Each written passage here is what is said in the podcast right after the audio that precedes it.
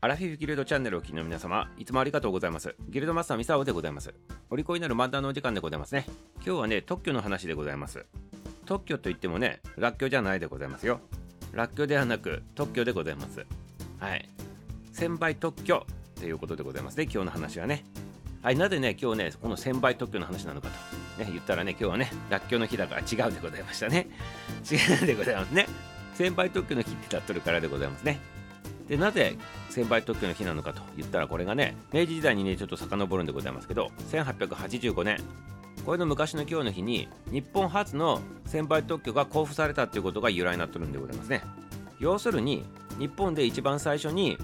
特許を取得してあの交付されて認められたというねそんな日でございます。でこの時にはね7件のね特許が認められたと、まあ、この当時は1000倍特許っていうねいう言い方しとったんでございますね。でこの7件のうちの1つは一番最初の第1号でございますよね。その第1号が何が認められたのかって言ったら錆止めのね塗料だったそうでございますね、はい、これを含めて7件が認められたということで日本初の先輩特許これ交付されたということでございましたね。でこの当時先輩特許条例っていうのがねあってね今現在の特許法の、ね、原型になると言われております。でこの当時は発明品のね販売権をね得るっていうことだけじゃなくその製造権などの独占もねあの可能だったということでございましてめちゃめちゃあのこれを取っとくだけで誰も真似してね売ることができんというね、まあ、販売権もね含んどるでございますからね独占のやつもね、まあ、そういった形でございましたけど後に見直されて特許条例というものに変わっていったということなんでございますね。そしてあの今の特許法につながっていくと。そういった流れになっておりますね。でもあの皆様ねよく使っとるでございますよ1000倍特許1000倍特許ってね。あのビジネスの方の詳しい話でどうのこうのっていうよりも実生活の中でね使っとらんでございますか？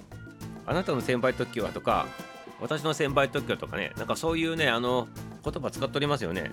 使い方としては何かこのお箱的なもんでございますね上手なものとか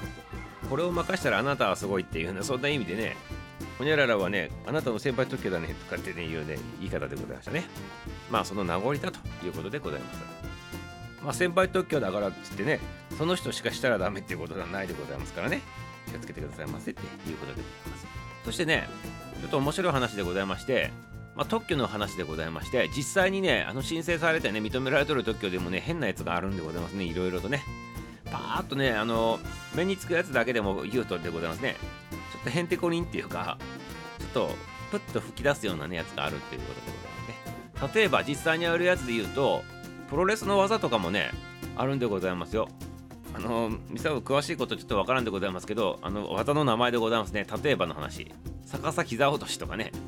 担ぎ上げ落とし固めとかね。そういったねプロレスの技とかもね申請されとるということでございましたね。でこの技だけじゃなくてこの技をかけるまでの一連の流れ自体を含めて特許が捉えとると。いうことでございますね。あとね、あの、いい夢を見るためのね、なんかその、システムっていうかね、そういうのもね、特許になっとるそうでございまして、これ何なのかって言ったら、まあ、まさにその通りでございます。寝るときにいい夢を見るための一連の流れでございますよね。寝る前にこれこれこうして、こうすると、眠りについた時にいい夢が見れますよっていうね、その一連の流れでございますね。これが、あの、特許になっとるということでございましてね。ほんでね、このあの夢のやつでございますけど、これをやった人から話ちょっと聞くんでございますけどね、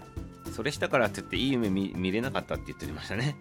あの、ちょっとで、よくわからんでございますけど、まあそういったものも特許としてあるんよっていうへんてこなね、特許の話でございましたよ、今のはね。はい、くすっと笑ってくださいませね。詳しいことはいいでございます。はい、ということでございまして、いかがでございましたか？特許の話で、ね、明治18年にね、もうそういうのね、あの、この人が一番最初にやってっていうことでその権利っていうかねそういうのが認められたっていうねそういうのが明治の18年そこからねもうね確立されていったことだなということでございますね。はい。ということであなたの先輩特許は何でございますか？はい。ということで今日の話終了でございます。明日も楽しみにしとってくださいませ。終わり。